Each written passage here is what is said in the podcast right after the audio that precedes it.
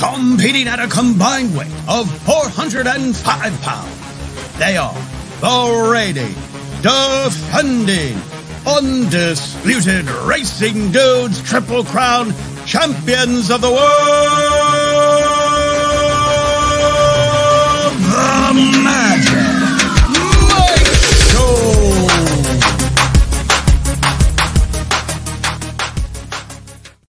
What's up, everybody? I'm Magic, And I'm Mike. and this is the Magic Mike Show episode 444. Mr. Samich. Huzzah! Huzzah! Huzzah! Huzzah! I got uh, I got good news and bad news for everybody. Uh, the good news is we do have a fun show, 444, and plus we're going to give you uh, hopefully some five five big winners here. The bad news, if you just watch Blinkers Off, ain't no way in hell we're going to be able to top that. Uh, fantastic Well, on, 202 hour show. I have a surprise for you. This Oh, no. morning, I sent 444 texts out to people, and I got videos back from every single one of them. so we've got 444 questions coming up just for everybody in the chat here. Uh, we almost were four minutes late, Shotty, just because Blinkers Off ran a little late, so we were both watching it still. Um, yeah, Michael also says it'd be hard to tell. We're not even going to try. If you have, if you're listening to the podcast, Off episode. Yeah, uh, what probably yeah, definitely one of the best they've ever done, um, if not the best. So go check that out if you haven't yet. Um, once you get done with us, but we've got you here for Oaklawn's late pick five, and Mike Salich is excited uh, because he absolutely loves this track.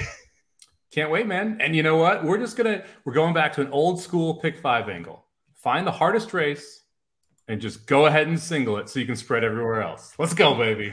I can't believe you did that. We'll find out what race that is in just a little bit. Let's get right into it, buddy. Riders up.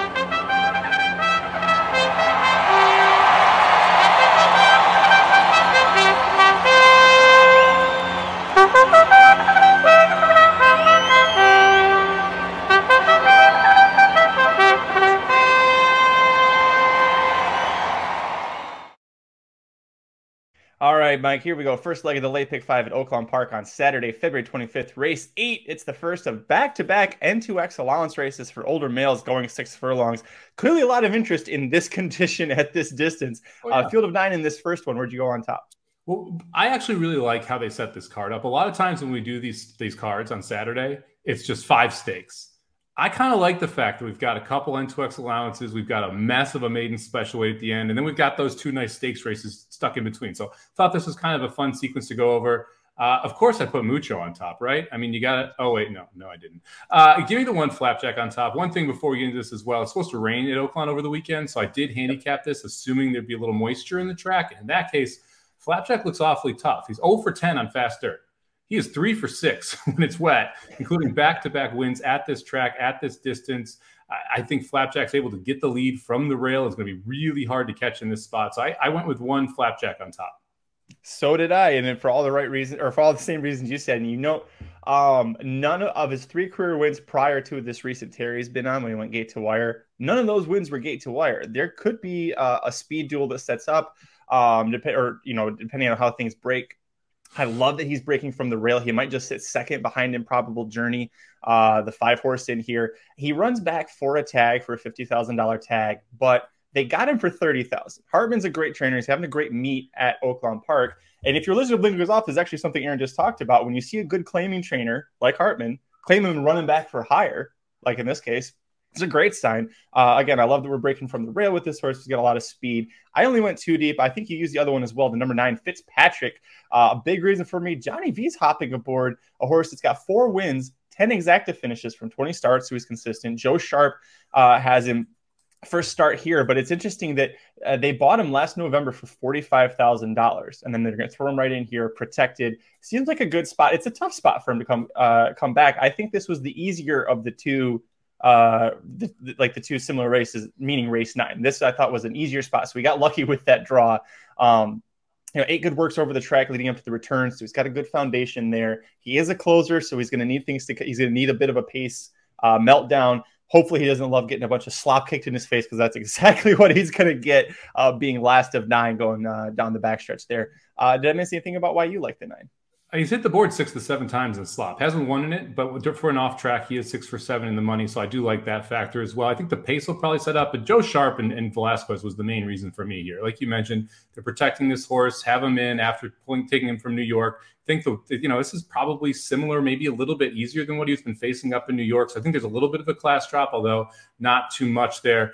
Uh, so I did have the nine here. Actually, my third horse in. I had Spankster the six as my second.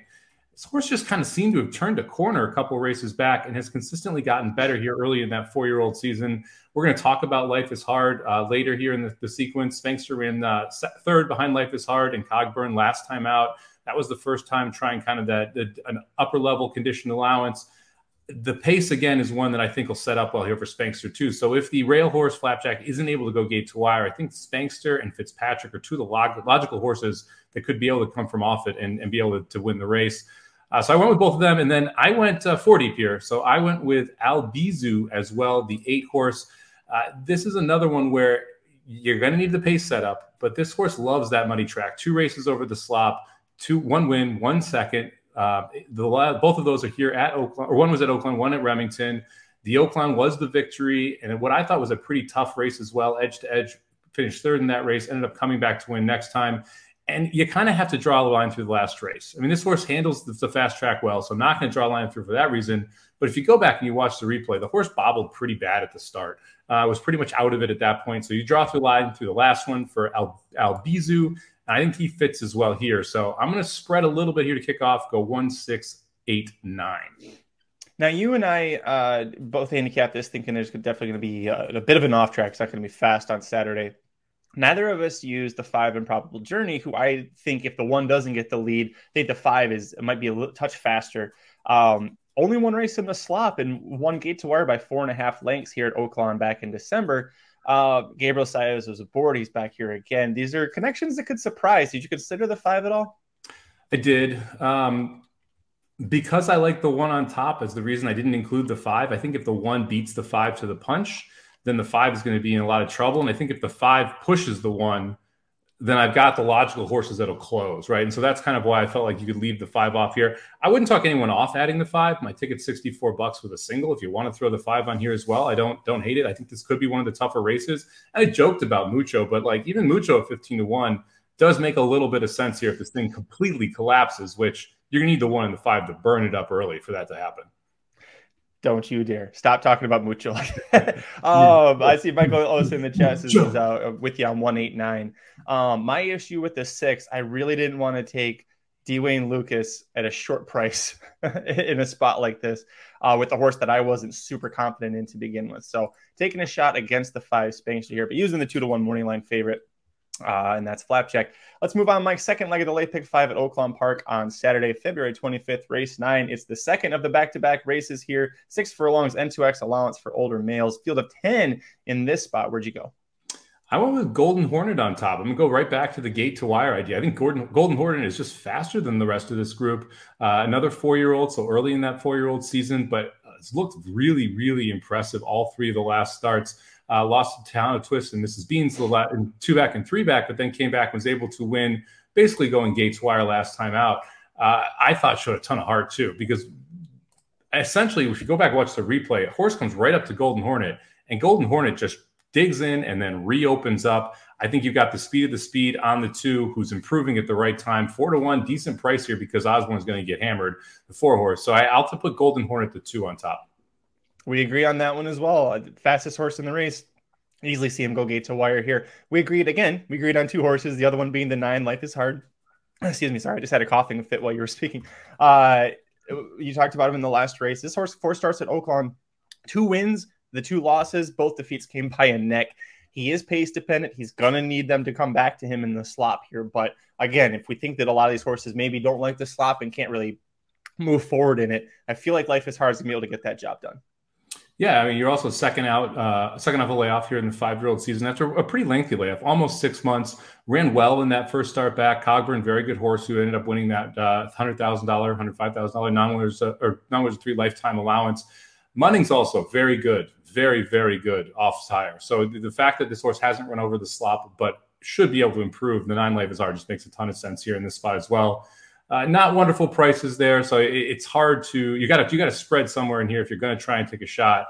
And that horse for me was the three chasing time. I'm going to go to, to our boy Joel Rosario, who has found his winning ways once again at Oaklawn. He's, he's become he's all of a sudden a lot better again there. And this is an Asmussen horse which had quite a bit of hype, ran in multiple graded stakes last year, was never really good enough to do so. Comes back off of a five month layoff last time out, first out as a four year old and runs okay, not great, not terrible, wasn't off that great. You're getting a jockey upgrade here. The horse should be able to handle the wet track, two races over it, has two second places. Not this time, an absolute fire sire right now. Um, I expect you're going to see one of Chasing Time's better efforts. And the 12 to 1, I'm willing to take a shot on a horse that's going to be able to close into this pace if it is too hot up front.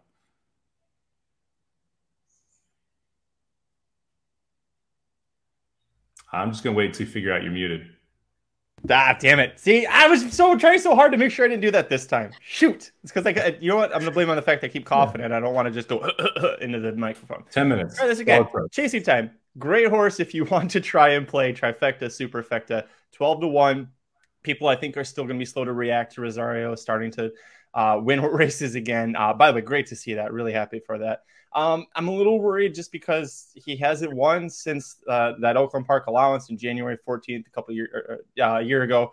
Um, he's had some good efforts. He was way over his head. You know, the My Racehorse folks were very high on this horse's chances going into last year's Derby Trail, and it just didn't come to fruition for him.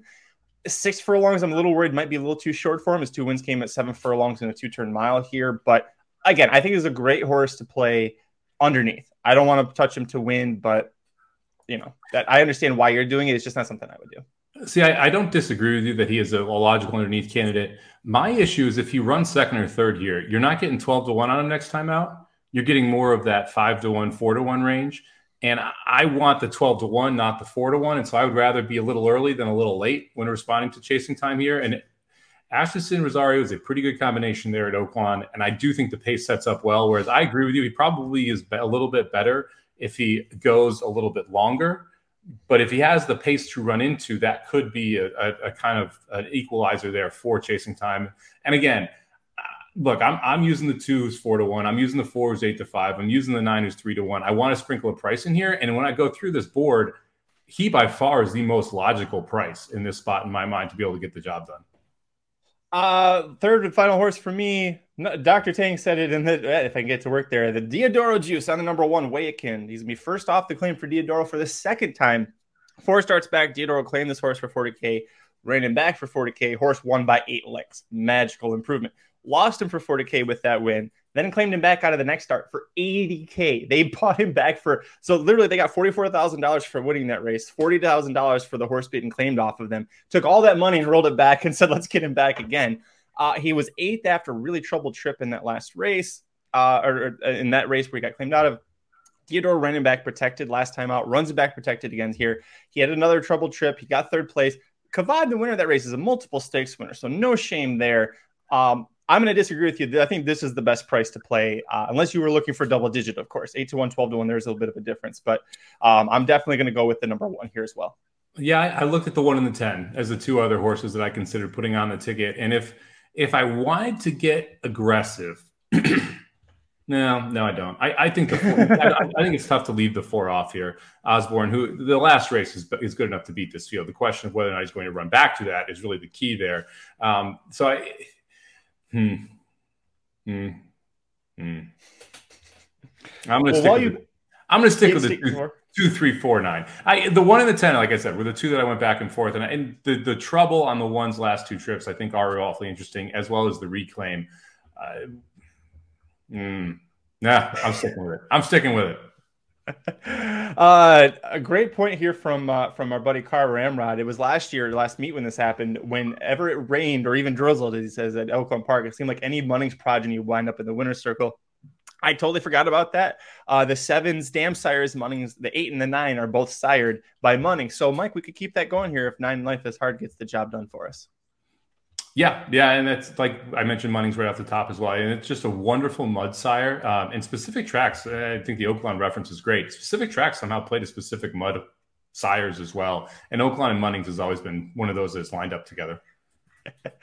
All right, Mike, let's move on. The third leg of the late pick five at Oaklawn Park on Saturday, February 25th, race 10, the grade three Honeybee Stakes for 12 three old fillies, like going a mile on the 16th. 50 Kentucky Oaks points to the winner. And last year's winner was Secret Oath. She'll be back in the Azeri Stakes in a few weeks here at Oaklawn. Uh, also won the Kentucky Oaks and uh, looked pretty damn good winning the Ark or in the was it Arkansas Derby? I can't remember. Anyways, all that to say, maybe we have another Oaks winner come out of this race. Where'd you go on top? Uh, this is a fun one. I, I, thought this was one of the toughest races in the sequence. I thought there's a lot of different directions you could go. Uh, and then I take, well, no, not the favorite. I'm going to go with the second choice here. Give me wet paint on top. Uh, Flavien Prat, Brad Cox, connections speak for themselves. Looked phenomenal last time out, winning the Martha Washington. Was able to win by two there stepping up a little bit here, but there is a lot of pace. This should set up really well for wet paint to be able to come off or swing wide into the stretch and be able to, to close them down. Two for two over a wet track. That last one was wet fast at Oaklawn. Uh, this is one of those horses that I think just gets a dream set up here. And it, we're going to talk a little bit about the speed because I am going to try and use a horse that I think can go gate to wire in this spot. Um, and I'm going to leave the three Grand Love off. So I'm sure we'll talk about a little bit here in a second as well. But I think wet paint, yeah, I like a different horse to go gate to wire. How about hmm. them apples? Uh, but I think wet paint does get a beautiful setup here in this spot. And so I'll, I'll take the seven on top here. I tried not to cheat and look at who you picked for this race. Uh, I agree with you. I went too deep here. I went wet paint on top as well. You made all great points.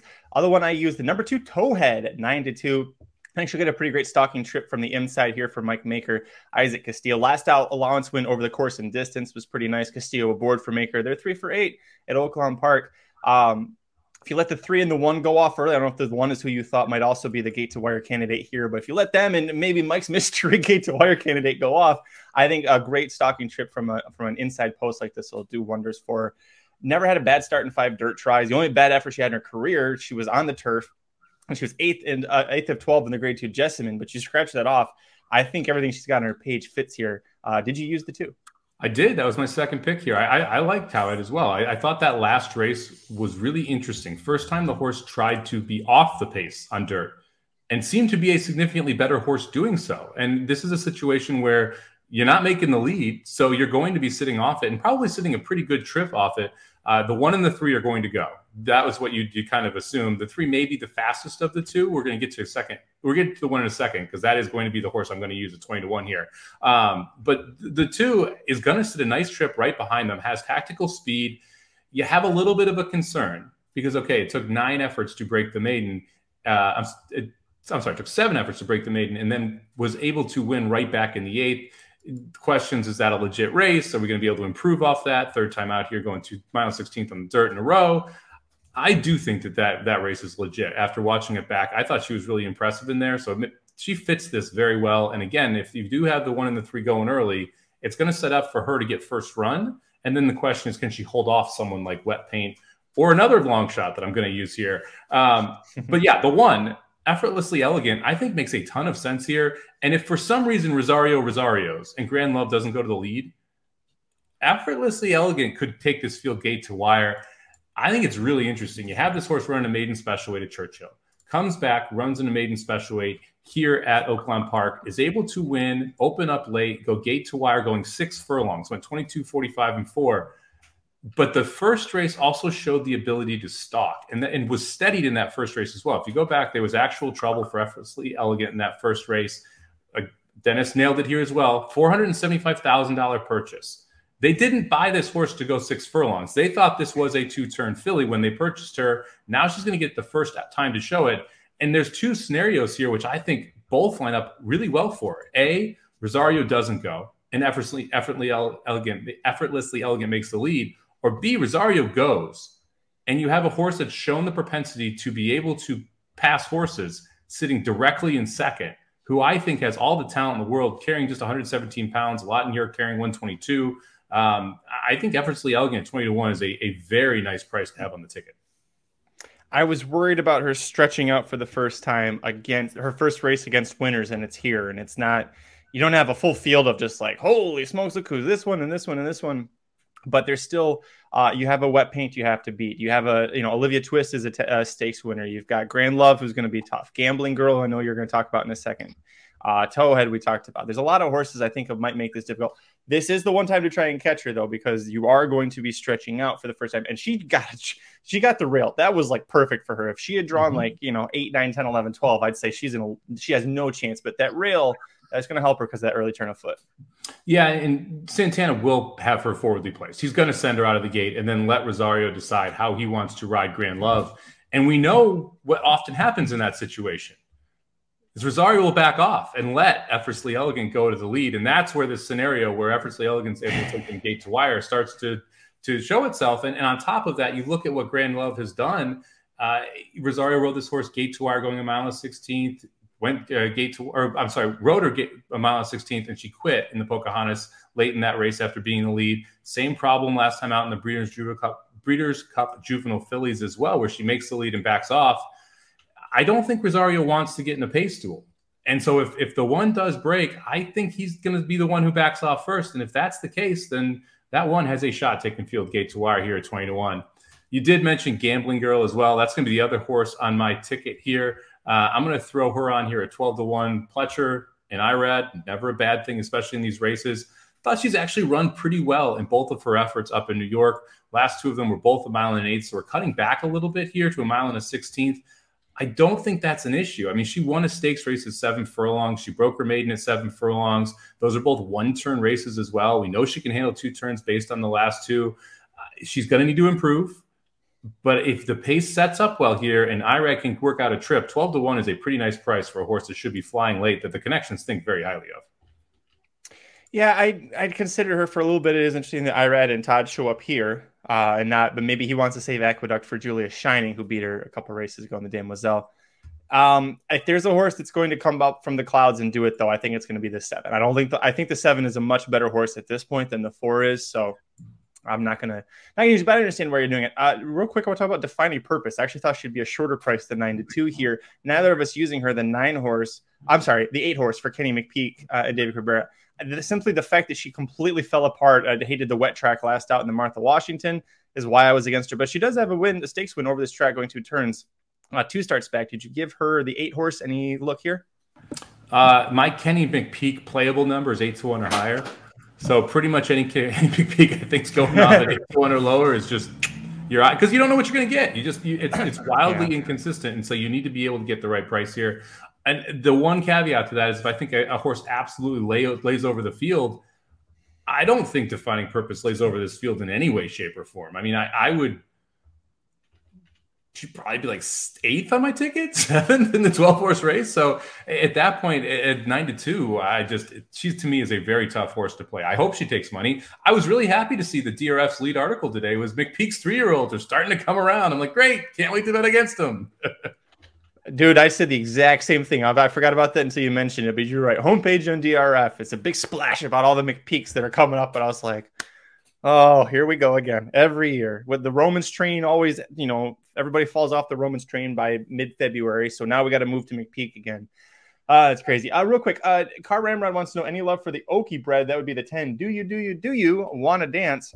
Uh, horses in real deep, but Car Ramrod willing to give it a pass for the last time out. Obliterated Oklahoma bred and the company in the first three starts. Lost the trapeze stakes, was uh, last of eight. Pretty much just quit. You could say maybe the horse just you know four straight starts wasn't ready for it. I'm not sure. We haven't seen this horse in over two months. Yeah, that was a really odd race. I mean, because it's not like they they blitzed there. I mean, they, they, went 23, 47, and 2, but the horse had gone 22 and 3, 46, going six furlongs, and, and still been able to kind of keep it together. So I, the last one's a little bit of a head scratcher to me. Um, I'd say it's a lateral move from a training perspective, so not not really a big jump up there. If there was less pace in here, I'd have more interest in do you do you do you do you want to dance? Uh, but because of the pace, I'm not as interested in this because I, I can't in my mind work out a trip with how do you do do you want dance is able to get into the winner's circle and celebrate there. and dance there. Uh, let's move on, Mike. The biggest race of the weekend, the one everybody's excited to hear is talk about. Oh, wait, no, that's next race.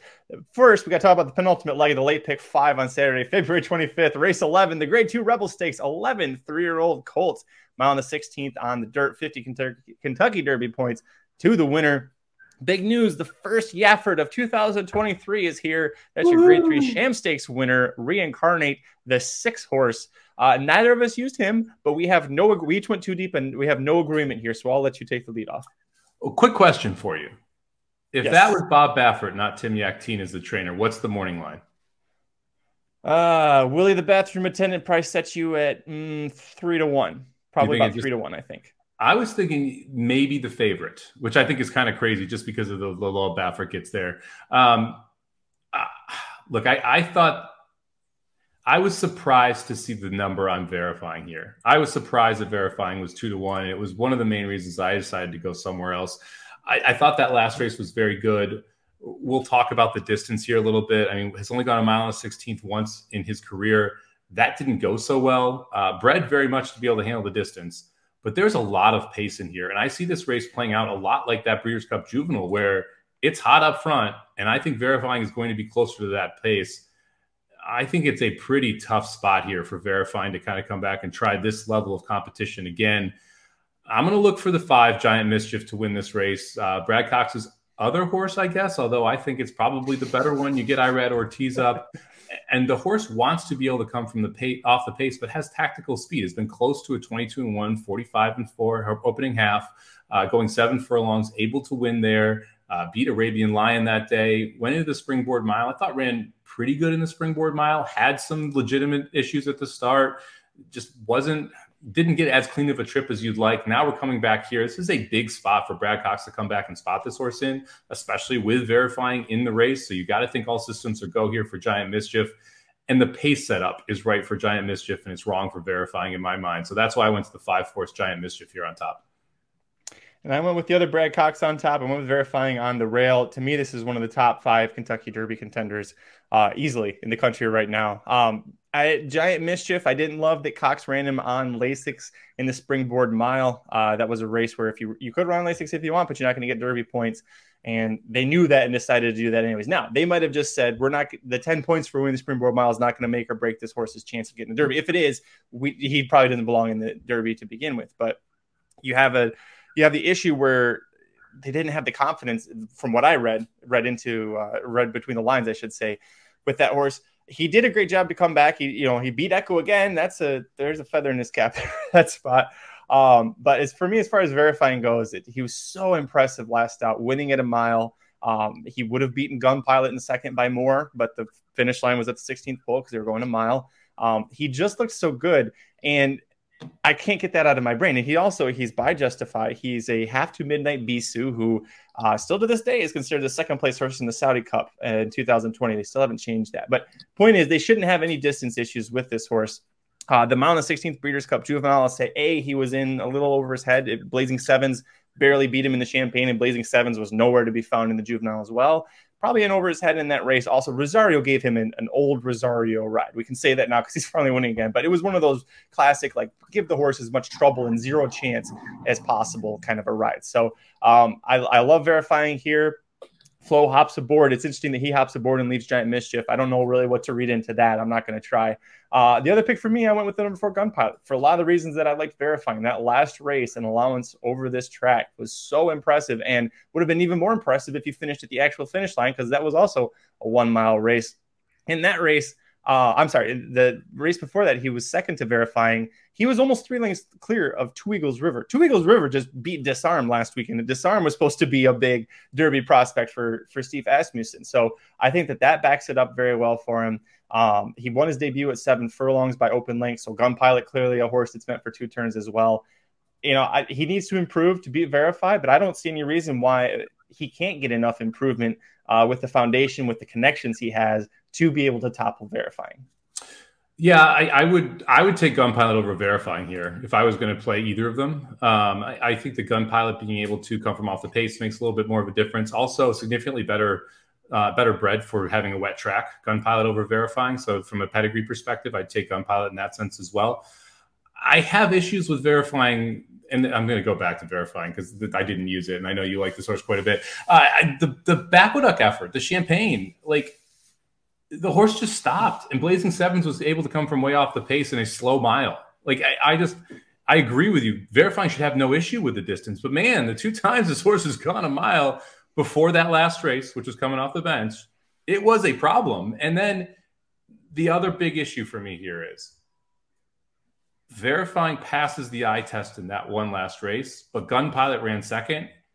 What if that race isn't that good? And that to me is like, and I realize, the, you know, if, if but if that race isn't that good, then all of a sudden these two horses are in a world of hurt against some pretty accomplished horses throughout this list, right? And so I just, if I was going to take one of the two, I would take Gun Pilot, verifying May Freak and run off the screen, and that could totally happen. But I'll let that happen because I think a lot of people are going to remember that last race. And I don't, I think verifying six to five, and I just don't think verifying should be anywhere near that number in this spot.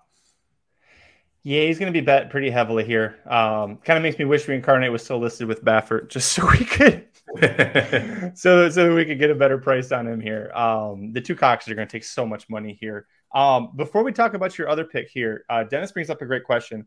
Verifying is picking up five pounds from his previous start. Giant Mischief is losing four pounds. It's a nine pound swing.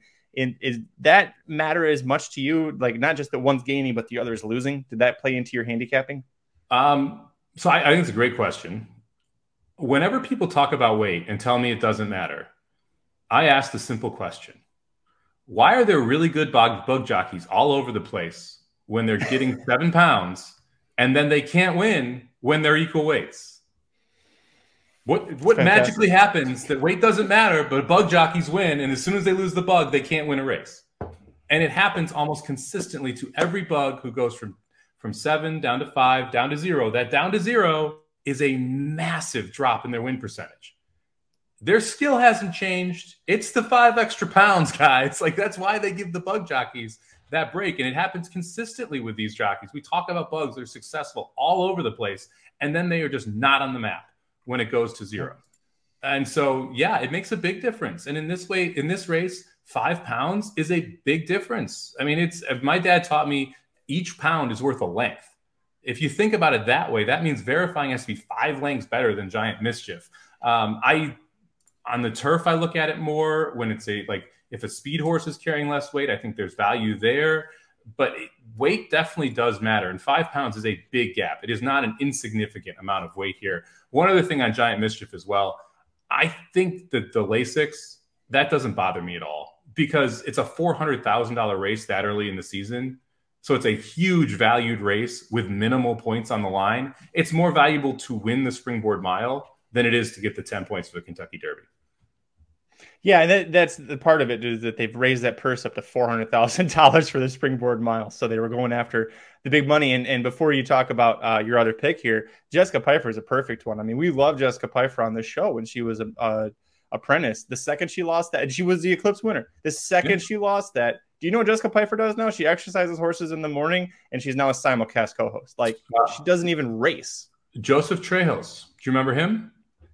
He was a phenomenal bug at Gulfstream Park. Now he's riding. Forgot about that guy. yeah, I mean, it, like there's there are so many examples of bugs who just do very very well, getting 10, 7, or five pounds and cannot hang, handle it when they're facing that same jockey colony at zero. The, the weight, if you if anyone questions whether or not weight makes a difference, that is the easiest thing to point to and say, yeah, it does, or else these guys would be just as successful. Uh, let's talk about your other pick here. Red Route One, second last time out to Arabian Night, came from I don't even want to say the, the rain clouds, I guess, because of how rainy it was there. But yeah, he, he closed like a, a, freight train. Um, was not going to catch for uh, Arabian Night, but uh, definitely a great looking win. And now he's going to get an extra 16th of a mile in the stretch to get the try and get the job done. I just think he's going to be too far back. I'm worried about him uh, to get the win, but you like him. You used him. Yeah, I, I, think I've talked about the pace quite a bit here. There's a lot of horses signed on with 100 plus early time forward speed ratings. You've got multiple horses that not just want to be close to the lead, but want to be on the lead. Uh, reincarnate obviously going to go. You got to expect confidence games going to be forwardly placed. Both of the one and the four should be forwardly placed. Frosted Departure pretty much has no choice but the 12, 11 post to go. All of that is going to set up for these horses to be able to come from off the pace. And look, Cristian Torres has been riding really well. I know he's not a household name, but he has been awesome at Oaklawn. 47 wins, 219 miles, 21%. He wrote he's going to take this mount here for Asmussen. It, we're going to get the pace set up. And you look at, okay, you had a nice little two and a half month break there between grade two Kentucky Jockey Club, which is kind of turning out to be a pretty good race with instant coffee in that one And now, and then the Southwest, it was a very good effort off the bench. Now we're going to step up here. But if we can improve off that last effort, the numbers fit, the pace fits, the price is right at 10 to 1. I think the three Red Route One makes a ton of sense, which also makes me a little concerned for how good this overall field is because I've been banging on red route one for a little bit. But I do think this is a great spot for him, and I like the price. I, I think this is the Asmussen they have to fear the most. Yeah, Mark brings up a great point that uh, reiterates a great point that you made. At Kentucky Jockey Club, even though the Beyer wasn't great for uh, for the participants involved, it's still producing good horses, at least at this stage of uh, this circuit. Where we at the mid late February here. I forgot what day it was. Um, yeah, it's it's a good point. Uh, you're right. Cristian Torres has been on fire at Oaklawn Park, and if he, boy, if he keeps this up, you go into the summer, maybe he gets to a big circuit. Uh, maybe in uh, maybe big Shot circuit being like Kentucky, if he goes there, uh, if he has a good spring, maybe Keeneland, maybe Churchill Downs, uh, you could see him at Del Mar. Remember, Ramon Vazquez did this. Vazquez used to tear it up in the Southwest and at Oaklawn in the Midwest, and then he showed up to California. It was like he was beating the piss out of a lot of people. We were not used to that in California. So yeah, Cristian Torres is, is doing a great job here. Um, yeah, that's a, that's a good one to use or a good jockey to be using he's one of the success stories from a bug perspective. I mean, I remember what, him when he was seven pounds off or seven pound apprentice. Uh, and there are other good stories about too. Like Reylu Gutierrez is one that comes to mind right away, where he was in New York and he was a bug up there and, and did very well. And now he's starting to really go. He went to smaller tracks and kind of worked his way through it. And now you're seeing him get some big time rides at fairgrounds, and you've seen, seen him do very well at some of like the, the Lone Star parks. He's slowly working back up the ranks, but that is what you commonly see is that the really successful bugs then drop down to lower circuits and then have to work their way back up once they get more skilled. All right, Mike, the race everybody's really super excited for. The finale at Oaklawn Park. I can't believe they did this to us on a Rebel Day. Fifth and final leg of the Late Pick 5 Oaklawn Park on Saturday, February 25th, race 12. I wrote it's a real kick in the nuts. 12 Arkansas bred maidens going six furlongs ages three and up, main special weight. So they haven't been kicked to the curb to the Arkansas bred maiden claiming level yet, though some of them are coming out of that rank. Where'd you go on top here? This is a mess of a race. I'm just going to come right out and say that I singled here because in these type of sequences, if you like a horse, sometimes it's better to just not overthink it just single that horse and be able to spread where you want to earlier. And that's what I was able to do. I'm going two deep in the last race of the three five. I'm going to single here, allow me to go four deep in the early legs. If you want to expand any of my early legs, it gives you the ability to do that for a pretty cheap cost as well. Aaron answered the question What's the angle that you think is the most valuable? Last on the show on Blinkers Off today. And he said it was dropped from the maiden special weight down to maiden claiming. Well, you know what dropping from maiden special weight in California to state bred maiden claiming is in Arkansas? Not as big of a drop. Seven horse here. Midnight Taxes coming in from California. Going to be the first time facing Arkansas breds. And man, these are some bad Arkansas breds that we're taking on here. Um, has tactical speed, gelded for the first time, added Lasix for the first time. Midnight Lute, very good off track sire. Chris Hartman, we talked about earlier, clicking off at 33% right now at this track, 24% with first time starters to me, the seven's just better than these horses. Um, and, and so I'm willing to just take a stand. Hopefully, we're second choice, get three to one, or get the will pays in the, the three to one range there for midnight taxes, and try and get through this race with a single, which allows me to be able to spread early in races that look, I I'm not I wouldn't say this is my most confident opinion, but this is definitely my most separating opinion. I think the seven's the best horse in this race. I don't think it's that close. I'm just going to go ahead and single. Listen, this was my top pick in the race, so I'm not going to say this was a bad horse to single. but holy shit, you're singling 12, not even field of six or eight or 10. There's full field of 12, two also eligibles. Uh, as Mark says, uh, it, it's my home track, and they screw us every big day with a straight race. It's crap. Aaron says it's uh, welcome to Oaklawn. Yeah. Uh, yeah I, oh boy, Car Ramrod nailed it. Taking a page out of uh, out of an Irish playbook. How about a how about a 40k maiden special weight uh, sprint on the turf to close this puppy out? New York breds, of course, and there's like 16 of them entered for it. Yeah. Um, all right. So I agree with you on midnight taxes that coming from California. By the way, when he was uh, the two dirt efforts were really bad because he had two turf efforts that were okay. Um, he was facing open company. He lost to two Bafferts. Like nobody beats Bafferts in California in maiden Not races. Two Bafferts. National treasure in Newgate. Two Bafferts that were on the Derby Trail. That's true. Sorry. Yes, I did bury that. Yeah, Newgate was in Newgate and National Treasure there. Um, but yeah, the last time out fourth on the turf, the winner was nine lengths clear. He was two next behind second, and that's the race that made me go, okay, he's going to have a shot. And then you see Chris Hartman's going to be his trainer now. Okay, now he's really going to have a shot. So I like that. Um, I went five deep here. I'll roll through them because he's not worth talking about that much. Next up for me, number six, Stuck in Snow. Uh, for the other Von Hemel, Donnie Von Hemel with Luis Quinonez riding. I think this might be your early leader. He was buried inside last time out with a bunch of horses, didn't have a shot. Two prior starts before that were both good efforts uh, at two versus Arkansas Breds. So I could see him getting the job done. Uh, I was looking for prices for some of these other ones. Number uh, the third horse for me, number eleven, Dancing Rocket. Tim Martin and Kylie Jordan, the uh, oh shoot, Tyler's Tribe connections. Um, two good efforts in, in 2023 so far. second last time out versus maiden claimers, but there's open company maiden claimers, and you got second against them. Now drops back down to Arkansas bred ranks. Third start off the layoff. I could definitely see some improvement out of this horse. You're scratching your nose chin about that one. I, I mean, I, I wouldn't, I'm not going to mock you. And the horse is coming out of a 10 to 15K maiden claimer race into what is this? Arkansas ninety thousand dollar maiden special weight, and I don't think I can't say that the horse doesn't fit. That's what's crazy to me. uh, next up for me, number two, Skyped at nine to two. Just three straight good efforts versus Arkansas bred since Renee Burrell began training and her husband Calvin began riding that to me was a tip that this horse is improving. Uh, should definitely at least be around in the mix in this stretch at the at the top of the stretch. Last for me, number four, table money at eight to one. Steve Asmussen trains Keith Asmussen riding for his dad. Big reason for this is the ownership, the Heiligbrodts. Uh, they've had a ton of big price, great horses, including Mitole with the Ass Man. They don't screw around with Arkansas breds ever. They're like big ticket owners. They've got an Arkansas bred here, and they gave it to Asmussen, not someone else. Uh, the grandson of Uncle Mo, out of a sire uh, who won two times at Oaklawn Park, won the debut. So he's got that going for him. It is a mess of a race. I am with you on that seven's the best horse. Um, I at one point, where is it? Michael Myers did say that he was going to just slam the all button. There it is.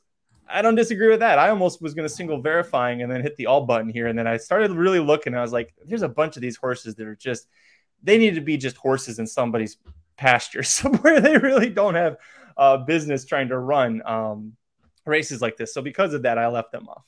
Yeah, I, I um I had the two and the six both as, as start horses that I considered using if I was going to rework the ticket. I think the ten is one that at five to two makes sense. Uh, I, you know, not crazy about the horse, but at five to two, I do think it's a, a decent one. I think you got to take a long look at the one. That was actually the horse that I considered using with the seven if I was going to try and rework the ticket to go too deep. Shake up, draws the rail here.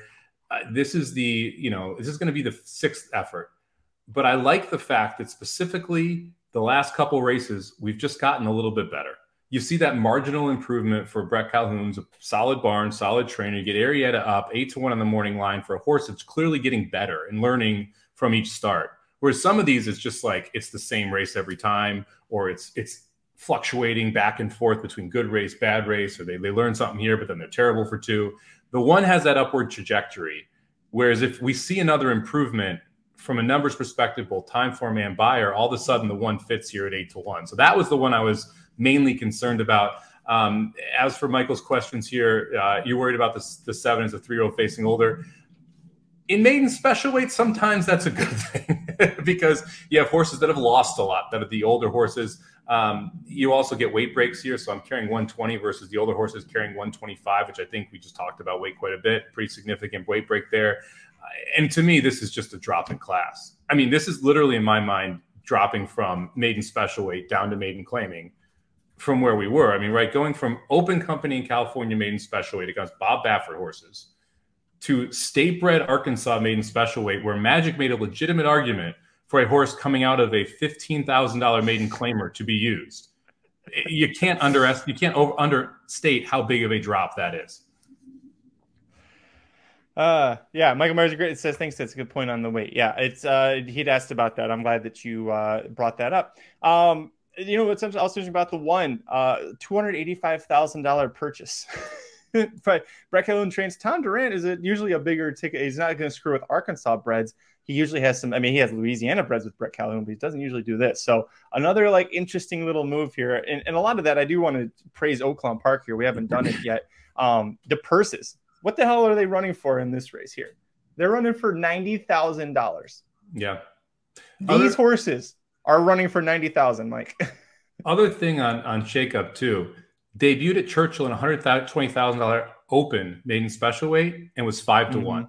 There was some steam behind this horse at multiple points in its very early career. Um, so I, I, to me, shakeup is the horse that that could shake this race up here if you were really trying to find out find a way to, to to kind of upset the apple cart a little bit and try and stay short on the ticket. Like I said, the seven to me is is head and shoulders above this field. I'm willing to just single here and hope I'm right, be able to spread earlier. But if I was going to go too deep, it would be shakeup. That's gonna do it for this episode of the Magic Mike Show. Thanks for joining us to go through Oaklawn Park's late pick five. I just glanced up and saw the time. I was like, wow, we actually we uh we we just it felt like it was a 15 minute show. I was like, how are we done so fast? It's not. Um, just like Blinkers Off, only felt like an hour and a half instead of two today. By the way, go check it out. Blinkers Off episode 600. The guys were mostly just celebrating episode 600 after doing the Rebel coverage. Um, tons of fun surprises. Jared did not disappoint with that promise. Uh, lots of call in. Uh, congratulations, uh, people giving questions to the show, which was great. So uh, make sure you check that out. But as far as we go, we'll give out our tickets one last time. If you're watching on YouTube or on Twitter, it is down below. Uh, if you're going to be catching us on the podcast, we'll read it off for you. I will start off. I go one nine with one two nine with two seven with one four with two four six seven eleven. That's sixty dollars, Mr. Samich.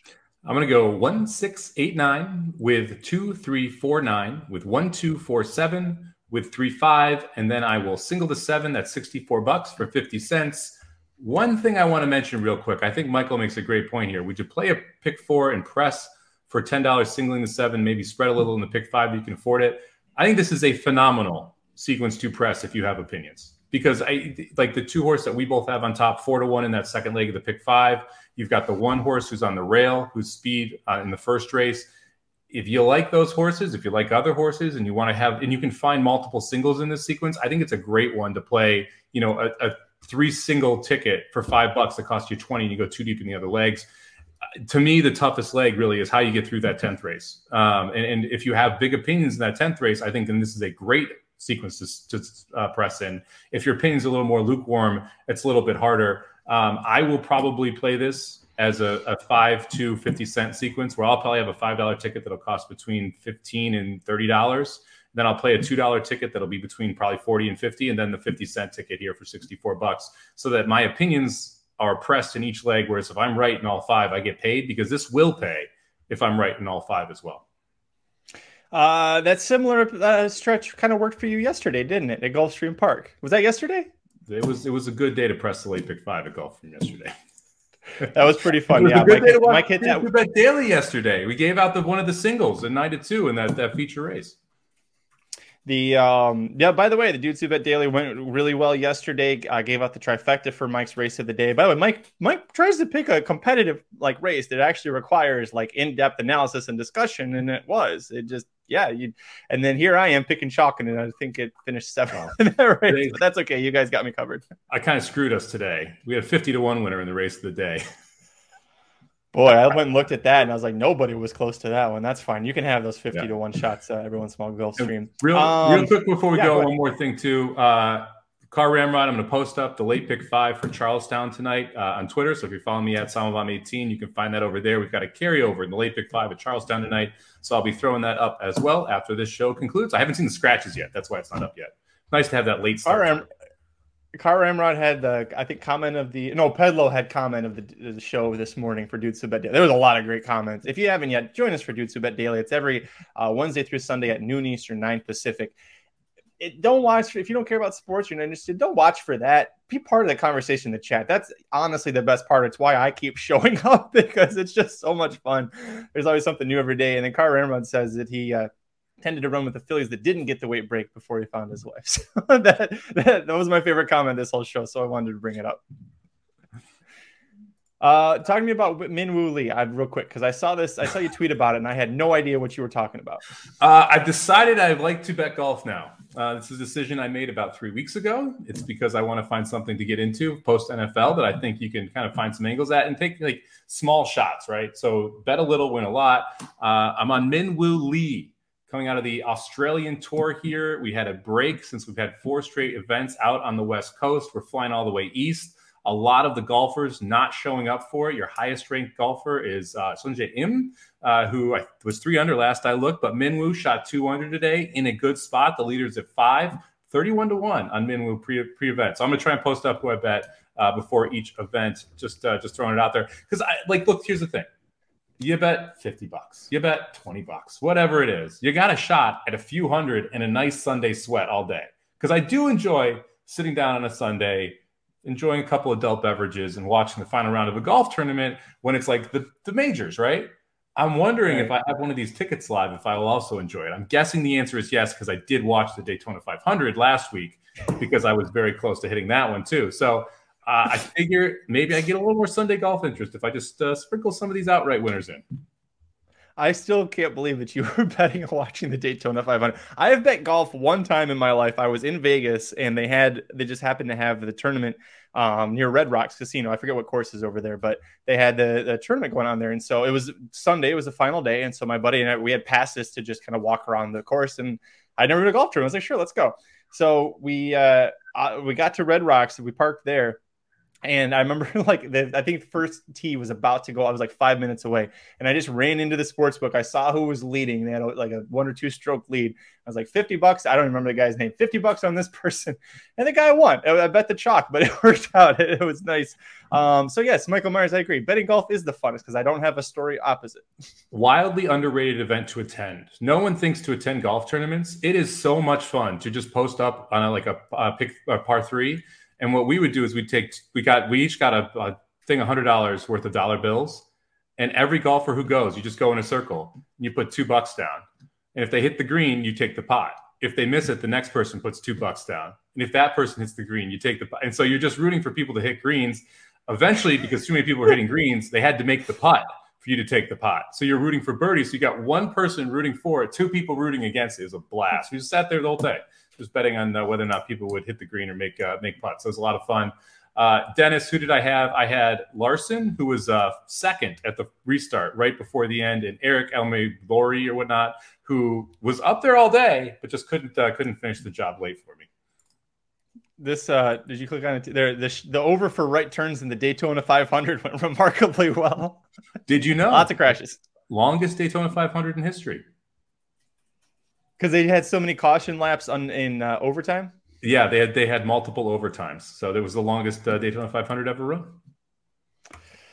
Oh boy, uh, Dennis says he used to want to be a NASCAR driver for a long time. Dennis, sometime uh, if we ever actually meet in person, to tell you about the time I actually was a, a, a short circuit NASCAR driver for a very brief time. So I do have that in my back pocket. We'll save that for another time, though. We actually, Aaron and I were texting the other day, and we're considering sending Dennis undercover to do an investigative reporter story on a horse racing scandal that we have found out about, but the Ooh. general world does not know about.